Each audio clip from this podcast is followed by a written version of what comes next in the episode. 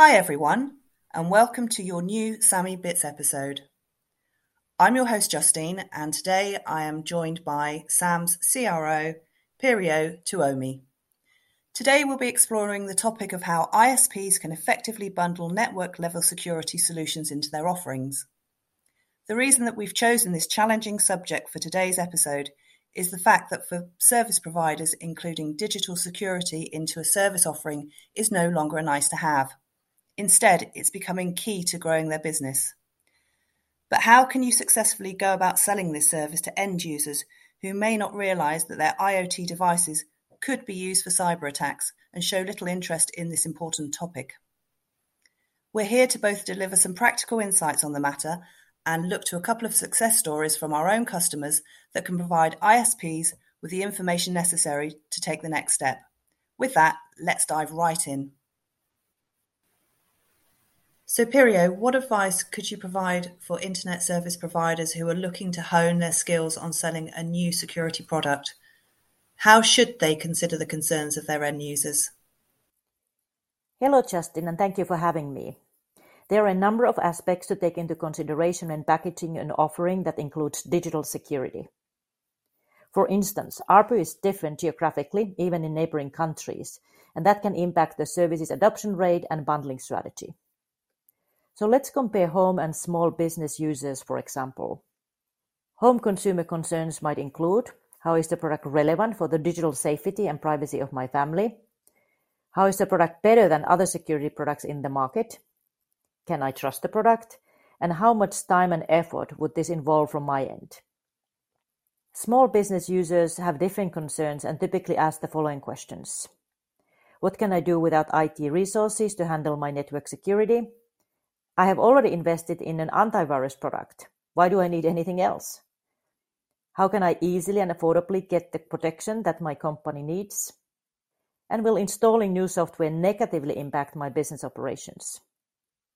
In both cases, it's crucial to first emphasize the ease of adoption. Home users can simply connect and forget, and micro businesses can focus on building their business instead of spending time dealing with IT. To build relationships and trust, ISP should also have a comprehensive user-friendly application in place. Having visibility to their service and protection gives customers a reason to use the app and increases loyalty to the ISP. Right, makes sense. And so, why do you think users would download and engage with such an app? Very good question. Um, the app is a single place to manage all of their connected devices and gain better sense of control of their home network or micro business network. It's the ISP's way to prove value via user notification on security events that were blocked by a service provider to protect you.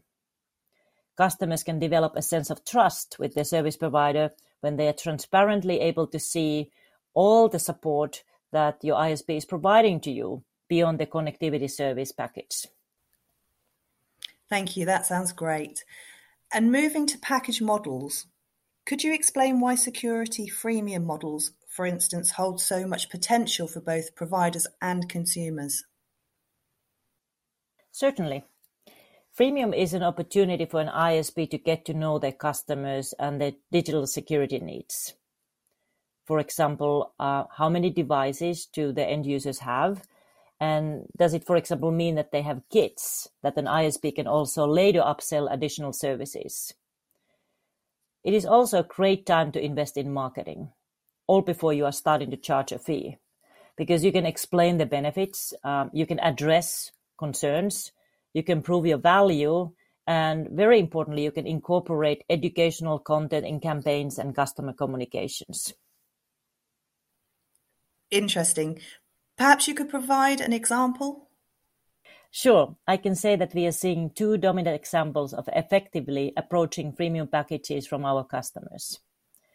First one is to provide complete functionality for a limited period of time free of charge. For example, a three-month free trial. Make sure that they see proof of the protection and the benefits uh, that they receive during this time.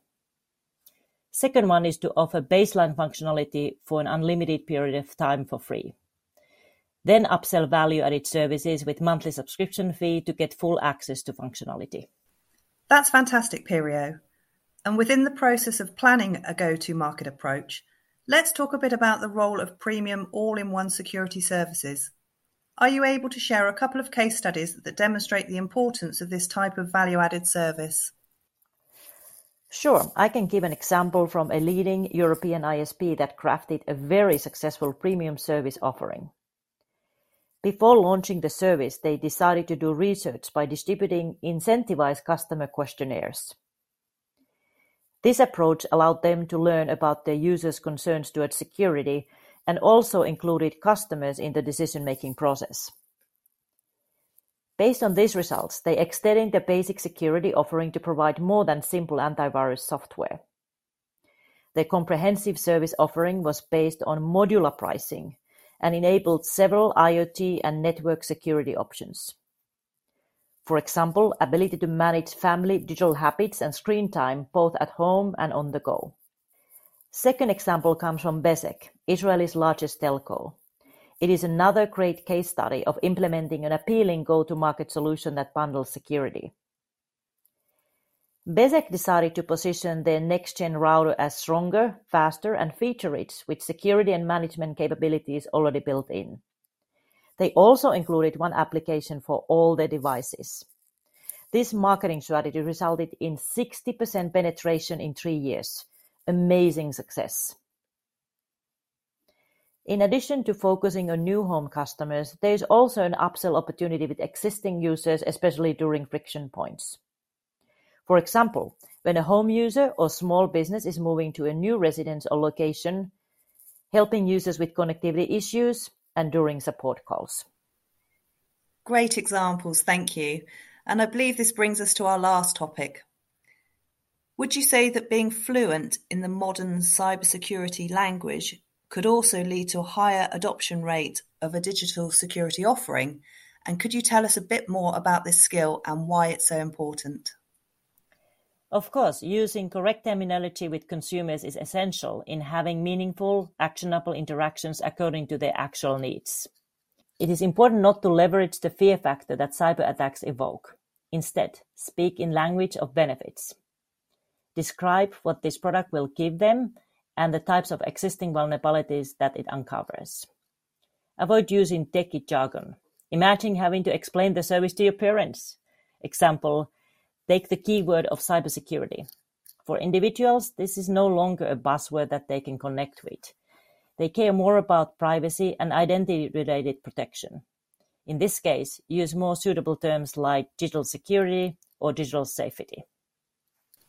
Indeed, it seems that the right terminology can make a lot of difference. And I think we'll wrap it up there, but thank you so much, Pirjo. Thank you for joining us today and providing such great advice and insights on winning strategies from the field. My pleasure, Justine. Thank you for having me. And to our audience, we hope that this episode has provided you with the right information to take the next step in incorporating security into your offering and to gain more knowledge on network security, observability, and management, you are welcome to explore our complete podcast series. To learn more about SAM's Secure Home and Office solutions, please reach out to our team or follow us on SAM's website or social media. And as always, please feel free to get in touch with us about any topic you'd like us to cover in any upcoming episode. We'd love to hear from you. Thank you for listening, and we'll catch up with you in the next episode of SAMiBits.